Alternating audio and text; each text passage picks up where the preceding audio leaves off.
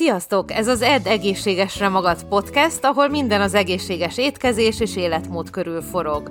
Rudnai Peters Krisztina vagyok, táplálkozástudományi szakértő, személyedző, dietetikai hallgató, több, több mint 20 éve edzek, étkezek, tapasztalom és vendégeim vannak. Praktizálásom során szem előtt tartom az emésztés egészségét, az anti-aginget, vagyis hogy minél szebben öregedjünk meg, a gyulladás csökkentést és az élet hosszúságán. Ha még többet akarsz tudni, nézd meg a podcast leírását, vagy az étkeztudatosan.hu-t. Fekete borsról beszélünk, hogy mik a egészségügyi hatásai, eh, pozitív egészségügyi hatásai eh, ennek az alkaloid komponense, a piperin, eh, vagy piperine, vagy piperin, egy ilyen gyulladáscsökkentő és rák megelőző vagy rák csökkentő hatása van. Az ajurvédában gyógyszerként is használják már nagyon régóta menstruációs fájdalmak, fül, orr, torok betegségekre.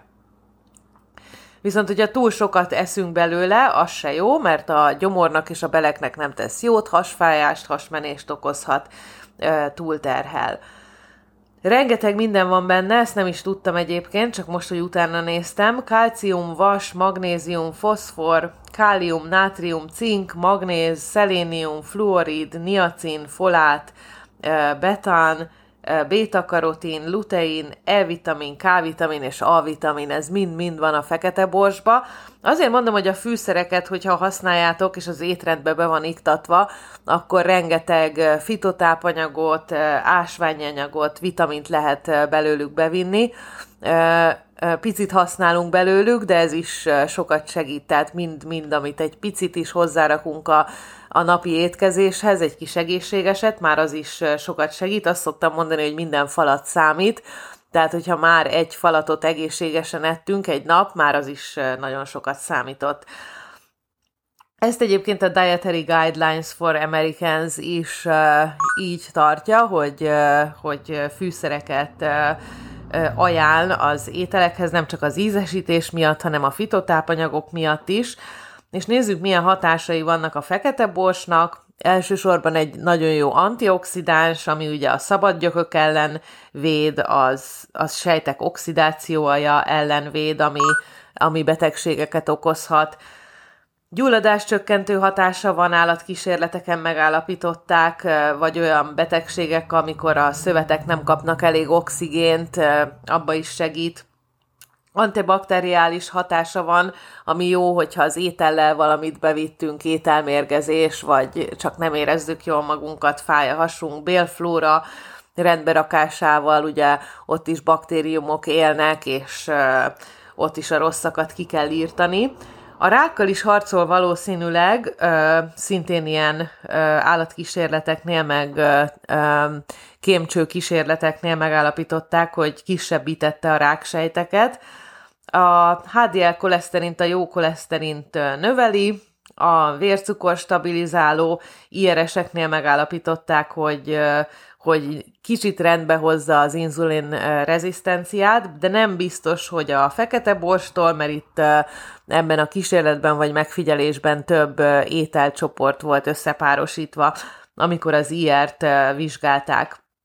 A tápanyag felszívásban nagy szerepe van, egy ilyen prebiotikum féle viselkedést mutat, tehát jobban tudjuk felszívni a tápanyagokat, tisztítja a gyomrot, az agyat, az Alzheimer-kor megelőzésében nagyon jó szintén. Úgyhogy ezek az egészségre gyakorolt hatásai.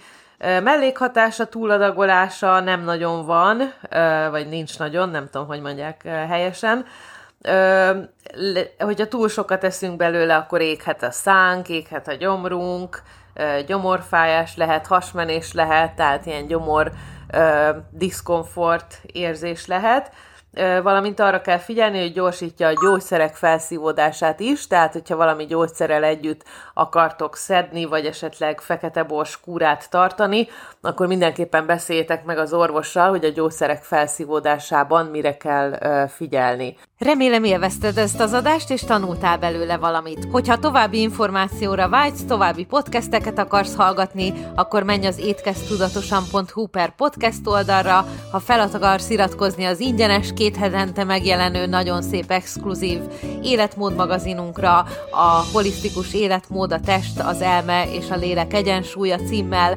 akkor menj az étkeztudatosan.hu per hírlevél oldalra, csatlakozz a Vidám Facebook csoportunkhoz, ahol élő edzéseket, recepteket és tudnivalókat, élő előadásokat is tartok. Ez a Facebookon a növényi alapú vegán és vega életmód, receptek és edzéstervek címmel. Valamint látogass meg a weboldalamat, az étkeztudatosan.hu-t, és ne felejts el követni Clubhouse-on, ahol minden nap előadásokat tartok, szobákat nyitok, kérdésekre válaszolok. Remélem találkozunk máshol is. Sziasztok!